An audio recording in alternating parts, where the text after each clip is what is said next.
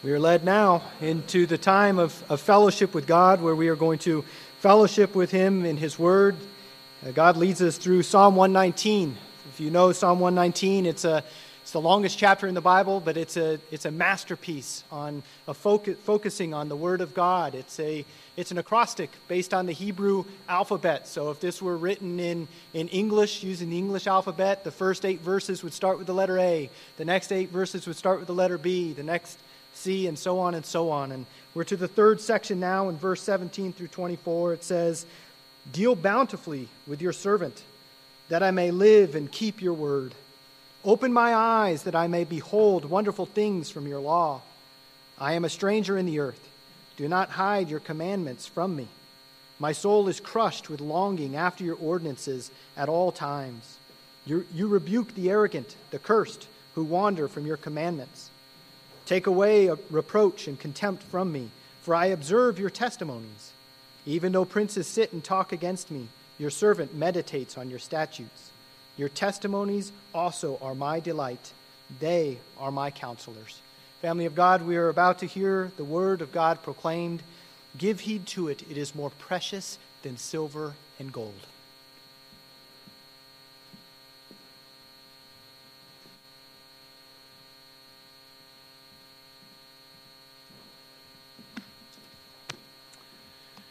I ask you to turn to your Bibles the book of Romans, as well as the outline that's in your bulletin. I encourage you to take that out, use it to follow along and take notes.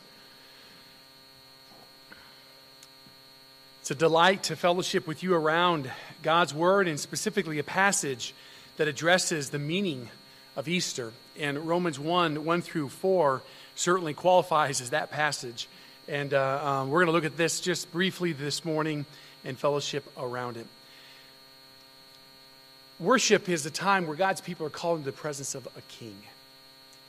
And in America, we don't have kings, and so we may, may, may be ignorant of the protocol. But in olden days, when a king spoke, everyone stood out of reverence and respect. As our, we have come to worship a king, King Jesus, it's appropriate for us to stand at the reading of his word. So please stand together with me as we read God's word. Hear now the word of King Jesus. Paul, a bondservant of Christ Jesus, called as an apostle, set apart for the gospel of God, which he promised beforehand through his prophets in the Holy Scriptures, concerning his Son, who is born of a descendant of David according to the flesh, who was declared the Son of God with power by the resurrection from the dead, according to the Spirit of holiness, Jesus Christ our Lord. Thus far, the reading of God's word. Let's pray. Father, what a delight it is for us to bow together this day with open Bibles. And I pray by your Spirit, open hearts, and the ability, O Lord, to fellowship with you thereby. Holy Spirit, do a work of grace, we pray, granting unction to us, your people, as we as we fellowship around your word, helping us to understand. Give me grace to preach with fidelity. And Lord, may our faith be engendered and strengthened as we gaze upon Christ. We entrust this time to you now, Lord, in Jesus' name. Amen. Please be seated. So, today, as we speak right now, millions upon millions upon millions of people all around the world are celebrating Easter. And some are doing it in a variety of different ways. Here in the United States, some of it will involve Easter bunnies. If you're Dan or Sarah in Australia, it's an Easter bilby. If you're from Greece, you'll be throwing clay pots in the street this afternoon. Oranges if you're Norwegian. Kite flying if you're from Bermuda dressing up like witches if you're from Finland, throwing water on each other if you're from Poland, and my favorite, an exploding cart if you're from Florence, Italy. So this afternoon we'd have a cart, we'd light it up, and it would blow up. You know, these are all traditions, and they may make in each of these areas for a wonderful, fun tradition and, and memories. But sadly, for the millions upon millions participating in all of these things, most will miss the meaning of Easter. It makes me think of the mother or the older uh, a lady who was babysitting her grandchild, hearing upstairs the toilet flushing over and over and over again. And she went up there to figure out what's going on. And her little, her little grandchild had found her stash of $100 bills in her drawer and was flushing $100 bills down the, the drain. That is a complete disregard of the meaning of that dollar or of that $100 bill. And so many today have, a, have incredible disregard for what Easter is. Paul gives us the meaning of Easter in this passage. And you and I both, if I were to ask you, hey, what's the, what's the meaning of Easter? Most of you would say today, the resurrection. And you'd be right, but you wouldn't be complete. Because the resurrection is only one facet of the meaning of Easter. And that's what Paul turns to in our passage this day. He steps back one step and demonstrates and shows that Easter is all about Jesus Christ. Notice with me Romans 1.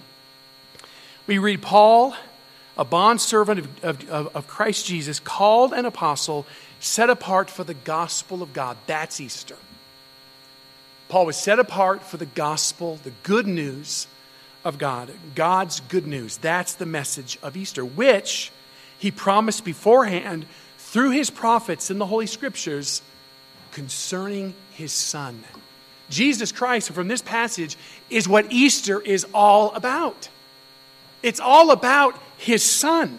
And we see that in Scripture. 1 Corinthians 2 tells us what was Paul's message? I determined to know nothing among you except Jesus Christ and Him uh, crucified. When Jesus Christ was uh, proclaimed by Paul, that was the gospel. He proclaimed Christ and Him crucified. Philippians 1, he said, For to me to live is Christ. In fact, his entire life was all about Christ. And the amazing part, if you read down just a little bit in Romans 1, Paul says that he has become a gospel man. His life is all about Jesus Christ. He has now become a gospel man. Galatians 6:14. But may it never be, Paul said, that I should boast except in the cross of our Lord Jesus Christ. That was Paul's glory, his passion, his joy was the cross of Jesus Christ. Christ. That's what Easter is. It's all about Jesus Christ. It's not about Easter bunnies or bilbies. It's not about exploding carts. It's not about clay pots and water being thrown upon people. It's about Jesus Christ, his person and his work. Here described as, would you notice uh, with me? Jesus Christ our Lord. Incredible. The very end of verse 4 Jesus Christ our Lord. Jesus is, comes from the Hebrew word um, um, Yeshua, which means salvation. When Christ was named Jesus at his birth, he was named Jesus because it is he who would take away the sins of his people. Christ is his messianic title. His, it means the anointed one, the Savior, the one chosen by God to, do, to redeem. And then the last word, Lord, speaks of his sovereignty, his glory, and his dominion.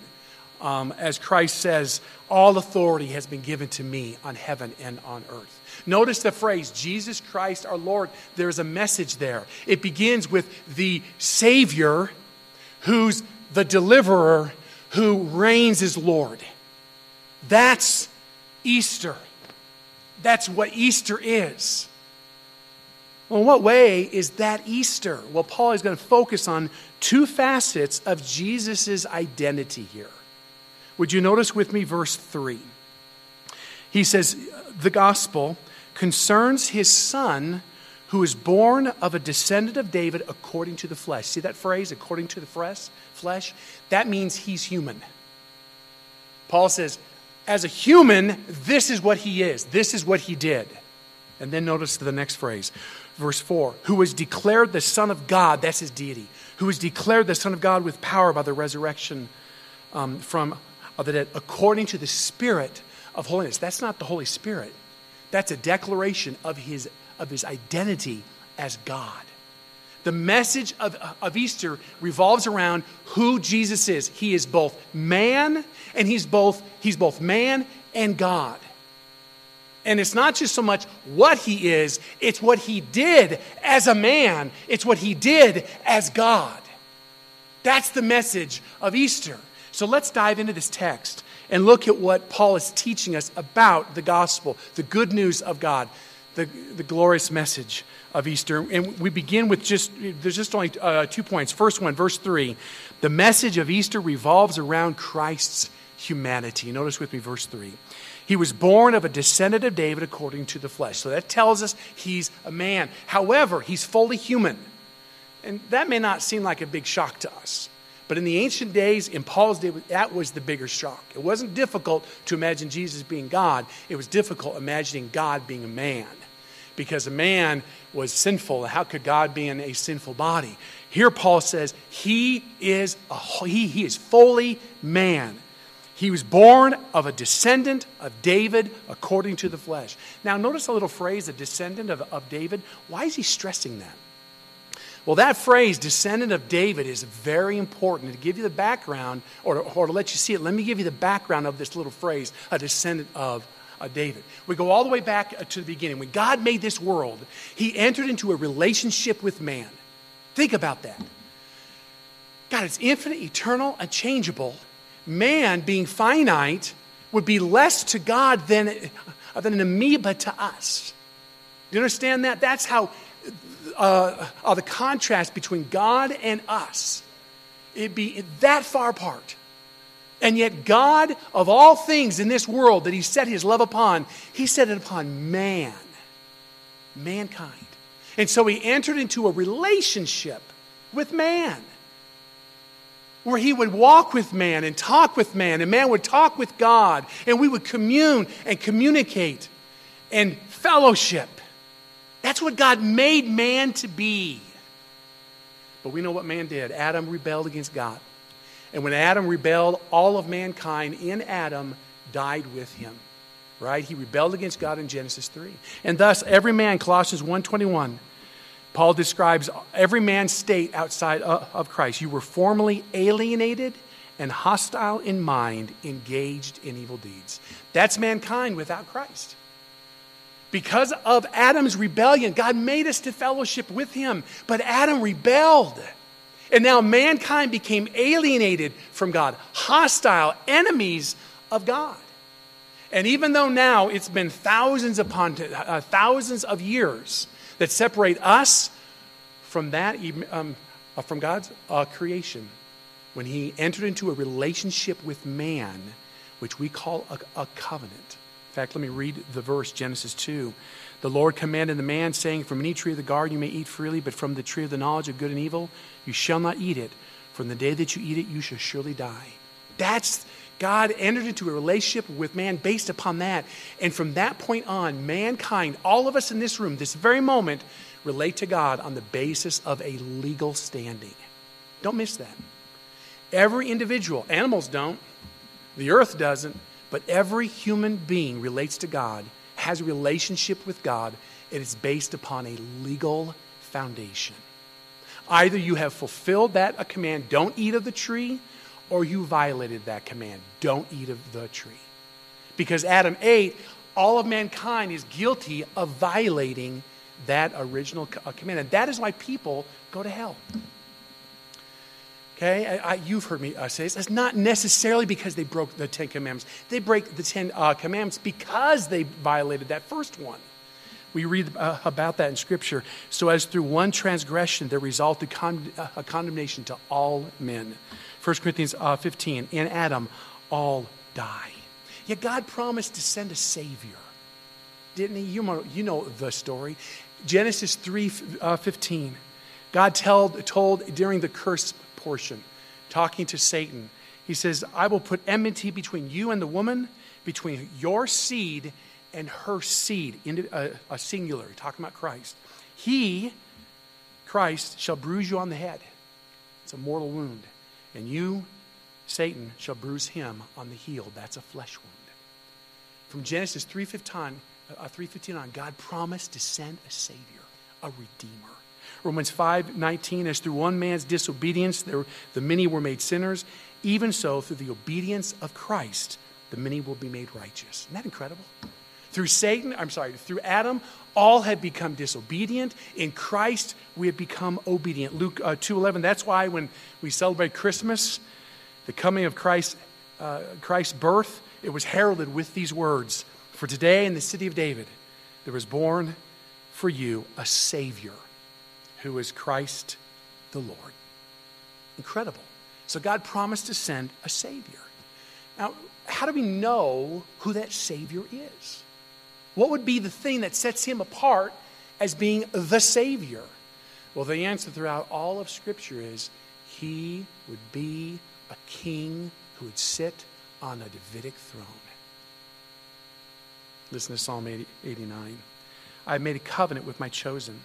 I've sworn to David, my servant, I will establish your seed uh, forever and build up your throne to all generations. That is a promise ultimately fulfilled in Jesus Christ.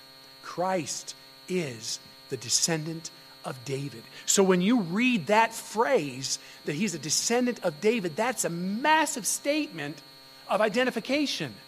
For the last how many thousands of years, God's people up to Romans have been waiting for this Redeemer, longing for this Redeemer who would be a descendant of David.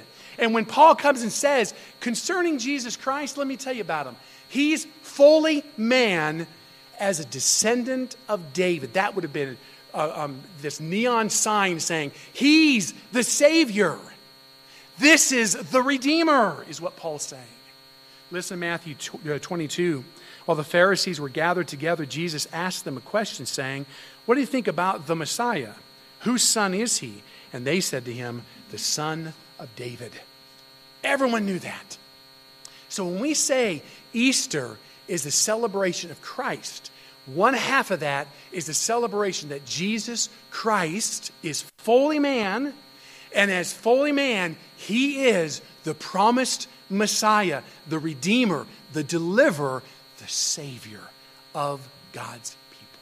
That's what this passage te- uh, tells us. Now, implication that's who he is. Now, as a man, what did he do? Well, you might come to your heart might be Hebrews 2, uh, 4. Listen to what it says, speaking about his, his humanity. Christ is a man. Hebrews 4 Since then, we have a great high priest who, who has passed through the heavens, Jesus, the Son of God. Let us hold fast our confession. For we do not have a high priest who cannot sympathize with our weaknesses but one who has been tempted in all things as we are, yet without sin. Let us therefore draw near with confidence to the throne of grace, that we may receive mercy and may find grace to help in time of need. You know, one of the um, uh, consequences of the fact that Easter is all about the humanity of Christ is that you have a Savior who understands your weaknesses.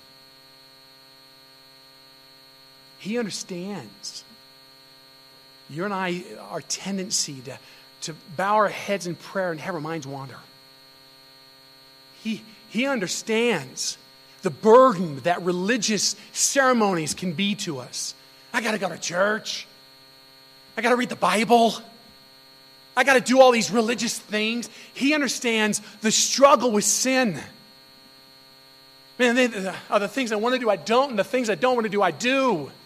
But I come here and I act so holy and so godly. You see me and you go, Hey, Greg, how's it going? I say, Great, he's risen. And you're going, Man, inside I want to scream because I'm struggling, but I can't. I got, I got to fake it. He's risen indeed. He understands that. He's been here, he's, he's walked amongst us. Us. Do you understand what the incarnation is?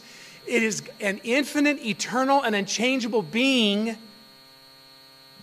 Now, I'm going to fall way down in my description of it, but imagine infinite, eternal, and unchangeable being becoming an amoeba for the rest of eternity. You understand? Jesus Christ became a man and will remain a man for the rest of eternity for you. That's how much he loves you. So you think of his humanity, you go, wow, that is the good news. That is the gospel. But what about his role as the descendant of David? For that, if you would, turn to Hebrews 2. You, you don't have to, but if you want to, Hebrews 2, verse 14. This is describing what Jesus Christ did as the descendant of David. As a man, he sympathizes with our weakness. Glory be to God. That's the message of Easter. You have a Savior who understands your struggles. Amen. Hebrews 2:14 Since then the children share in flesh and blood. Jesus, he himself likewise also partook of the same. Why? Why did Jesus Christ become a man? That through death he might render powerless him who had the power of death, that is, the devil, and might deliver those who through fear of death were subject to slavery all their lives. Easter is the celebration of God coming down and being the deliverer, the promised Savior. Genesis 3:15. Throughout the Old Testament, the Davidic king who would come and do battle with Satan. He would die on the cross, Genesis 3:15. He would die and there render Satan powerless. Conquer Satan, and then, according to uh, uh, Colossians, bring forth a host of captives, or is that Ephesians? Bring forth a host of, of captives from prison to deliver them from their sin. That's one half of the message of Easter. Jesus Christ is that Davidic king. But now we got a problem. God promised a Savior. But according to His Word, a Savior who would come and deliver us and to pay for our sins, die on the cross in our stead for our death. But instead of that, brothers and sisters, we read in 1 Corinthians 15, in Adam all die. So what, what, what, what we need to be delivered, get this, Okay, if, you, if, you're, if you're wandering, come back to me right now. This is important. God entered into a relationship with us at creation, where if we, if we fulfill that responsibility, we live. If we don't, we die. Well, we didn't. Adam did not fulfill it, so all mankind had died. The only way we can be saved, brothers and sisters, is if another human were to be under the same exact agreement, the same exact legal standing but instead of failing, he fulfilled it. Are you following uh, with me? Right? The only way that you and I cannot go to hell is if the covenant of works, that relationship that we began with with God, that we violated in Adam, if that's been taken care of. If that's not taken care of, God can love us all day long, but a just God has to condemn us. Just like a just judge would have to say, You're going to prison if you're guilty of murder. Okay? So a, a just God has to condemn us if we're guilty of violating that. So even though Jesus Christ came to the earth and he lived and he was this wonderful being, he doesn't save anyone if he's a son of Adam. Do you understand that? If he is a child of Adam, if Adam represents him, he's born guilty of sin. He can't die for any of us. He has to die for his own sin. But that brings us to the second most incredible statement, back to Romans 1. The message of Easter also revolves around Christ's deity. Notice verse 4. Speaking of Christ, who was declared the Son of God. Literally translated, he was marked off by bounds to be the Son of God. Son of God is a deity title. He was marked off by grounds, demonstrated, proven to be God. And there's no debate about that. John 5 18, for this cause the Jews were seeking all the more to kill him because he was not only breaking the Sabbath, but was calling God his own Father, making himself equal with God. One of the reasons the Jews wanted to kill Jesus because Jesus claimed to be God. Hebrews 1 8. Of the Son, he says, Thy throne, O God, is forever and ever. Jesus Christ is God. There was no debate about that in the, in the ancient world. It really wasn't. It, his, his, his humanity was the problem not his deity. Everyone accepted that Jesus Christ is God. God came down to the earth. Now, notice Jesus Christ declared to be the Son of God. Would you notice the next phrase? With power. He did it with power. Okay? Let me give you the background behind this. When Jesus Christ came to the world as the Messiah, the Davidic king, do you know what everyone thought that Davidic king was going to be? They didn't think of him doing battle against Satan and our sin. They thought of him doing battle against Rome. That's it. They just wanted someone to make their life a little bit more livable. Get the Romans. That's all that they saw the Messiah as. So when Jesus Christ came to do battle with Satan, Genesis 3:15, to forgive us for our sin, okay? Um, when he came to do that, he didn't want people knowing he was the Davidic king. Not at first. So throughout his entire earthly ministry, he kept that hidden. So, for example, we read that um, to the cleansed leper, he said, See to it that you tell no one, but go show yourself to the priest. Don't, don't tell anybody what I did. Okay? Keep it quiet. John 7, his di- disciples said, Go up to the feast yourselves, are his disciples, his brothers and sisters. Go up to the feast yourselves. I do not go up to the feast because my time has not yet yet come. Self to be the Davidic king. Jesus says, No, I'm not going to go up there and do that. My time has not come. But then he went up. He hid it. Even at the triumphal entry, you guys know that uh, language, right? We celebrate the triumphal um, entry where Jesus Christ is heralded the Messiah. Hosanna to God in the highest. Blessed is he who comes in the name of the Lord. That was a small blip, a small opening up of the crack of the door to let people go. He's more than just a nice person. Where was it demonstrated convincingly that Jesus Christ is God, the descendant of David, the Messiah? the Redeemer. Where was it? Well, this text tells us. Notice verse 4. He was declared the Son of God with power by the resurrection of the dead. This incredible statement.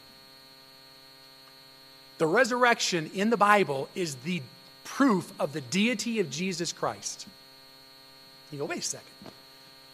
Weren't there other people resurrected? There were. In fact, there were seven other people or seven other groupings of people in the Bible recorded as having been raised from the dead. And Jesus would be the eighth. Well, how does that make him God when other people were resurrected? Because, brothers and sisters, there's a small difference. I'm saying that tongue in cheek. Small difference between Jesus' resurrection and the other seven. The other seven were raised by a miracle of God. Jesus Christ rose. Do you know what the difference is? The others were passive, where God went down and raised them. Jesus Christ, being dead, broke the power of death by himself and rose from the grave by himself. Do you understand that? That's what makes him God. The resurrection is not just that he was raised, it's that he rose. When we sing, He arose, He arose, right? Praise the Lord, He arose. We're saying He broke the power of death by Himself.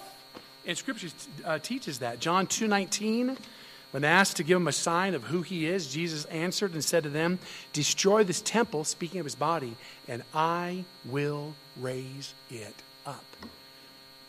Okay? Apostles' Creed says He rose from the dead.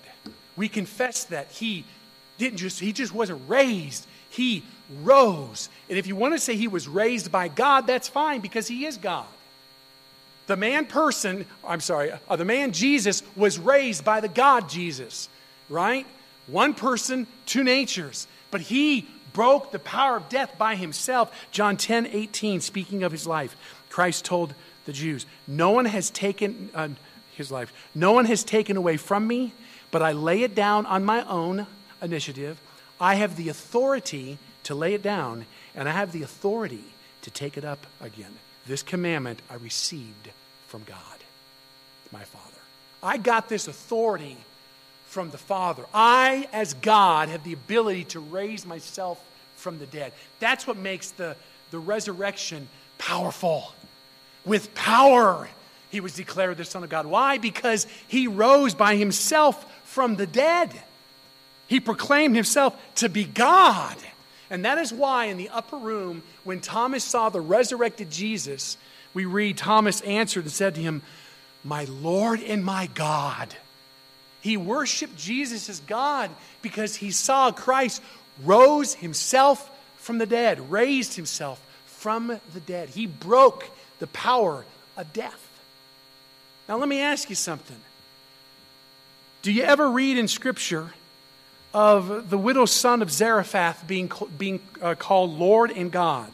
Or the Shunammite son in 2 Kings 4, or the widow's son of Nain, Luke 7, or Jairus' daughter, Luke 8, or Lazarus, John 11, or Tabitha, Acts 9, or Eutychus, Acts 20. Did any one of them get the title God and Lord?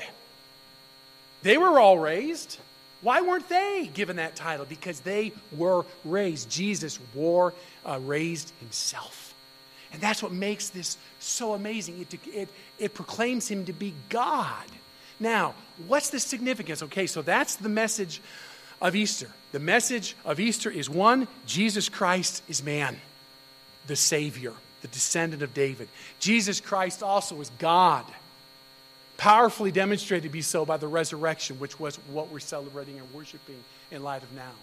What's the message with regards to the latter? Jesus Christ is God. To that, to answer that, one step backwards with regards uh, to background. One of the things that we learned from the fall, Genesis 3, when God made this relationship with, with man, based upon a legal standing obey, you live. If you don't obey, you die. We didn't obey, we all died, okay? One of the things we learned at the fall was not that man's a fool. Okay, we don't need, we didn't need that, I guess. I, I don't know. We didn't learn that man's a fool, that man's weak. What we learned is that a perfect man cannot measure up to God's standards. Do you understand that? A perfect man cannot measure up to God's standards. He can't. That's what we learn at the fall. Adam was not a sinner, he was a perfect man. And he couldn't do what God called him to do. Man in his perfection falls short of the glory of God. Isaiah 64 says that our righteousness, the best part of us, is as filthy rags before God because God is so awesome. So, what do we learn at the fall? A perfect man cannot, human man, cannot attain God's standard, will always fall short. Well, then who alone can attain God's standard? Only God can. That's why Matthew 5 48 says, You're to be perfect as your heavenly Father is perfect. Your standard of perfection is God's, and none of us can do that. Only God can meet his own standard. Now, don't take that and hear that and go, Boy, that doesn't sound fair. Don't miss it. You're, you're missing it if you go there. Don't go there yet. The only one who can, who can measure up to God's standard is God. So, what did God do? He became a man to fulfill the relationship he had with Adam and all of mankind so that we will always be in God's presence. See, he fulfilled that. That mean, for us, that means we will never, ever, ever fall short of God's standard again. Because our standing before God is legal. Either we're, we're, we're innocent or we're not. And innocent of what? of the covenant of works, Genesis 2. And once that's fulfilled, we'll always be beautiful to God. Always. And you know what the message of Easter is? As a man, he's the Savior. He can identify with you and me. He understands what we're going through. As God, he fulfilled God's standard of righteousness. Incredible. And so, because he's a man, he was born under the law, under the covenant of works. As such, he was able to give his life in the place of man, the sinner, be our sympathetic high priest, Hebrews 4, and fulfill the Old Testament promise of the Redeemer. Listen to Galatians 4 4 through 5. Listen to it.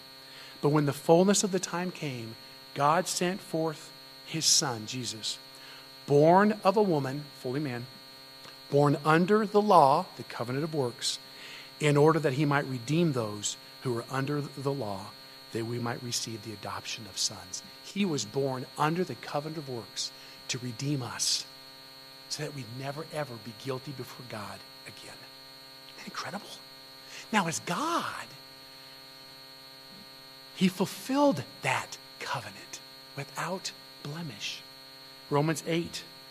For what the law could not do, weak as it was through the flesh. God's law was don't, don't disobey me, it's perfection. But our flesh is weak. The law could not do. The law, following the law cannot save us because we're weak. We'll always violate it. And if we violate it one time, uh, we're kicked out.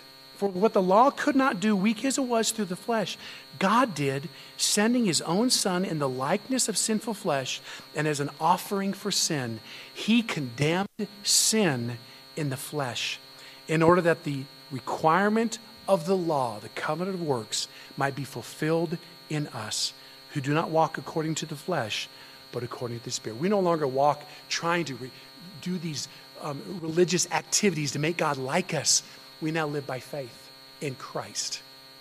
God accepts me today because Jesus Christ came to the earth, fulfilled my original obligation to God, the covenant of works.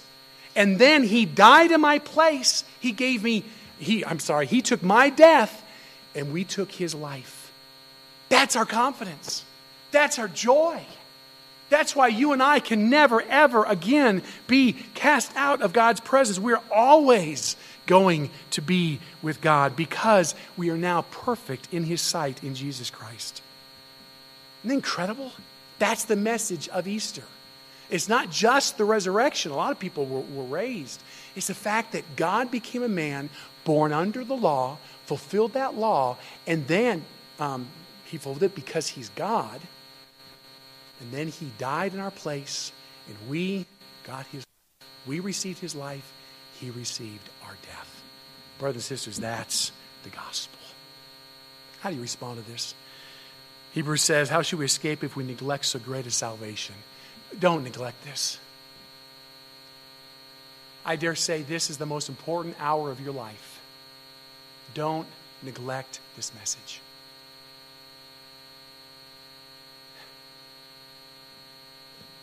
How do we not do that? First, we must ask with the Philippian jailer, What must I do to be saved then? If, that, if that's the Easter message, what must I do to be saved? How can I get a part of that redemption? And the answer is believe in the Lord Jesus Christ and you shall be saved. Now, what does that mean? Believe in the Lord what? Believe he existed? The demons believe and shudder, James 2. What does it mean believe? That means rely upon. See, understand the, the, context. As Americans, we don't have this context. Understand the, the context. God set people up for this redemptively. For 2,000 years, God's people worshiped with a, a lamb. When they went to worship God, they knew they were sinners. And so God taught them, even though I'm holy and should cast you out, nevertheless, if you'll take a spotless lamb, lay your hands on it, confess your sin, and transfer your sin to that lamb, that lamb can be killed in your place. That's what it means to believe. I mean, if you're going to approach God, on what basis are you going to approach Him? On your own good works? Hey, I'm a, a decent person. God will accept me. But if you have one sin, a just God, if you've murdered once, hey, look, how about this? You parents, your daughter brings home the guy.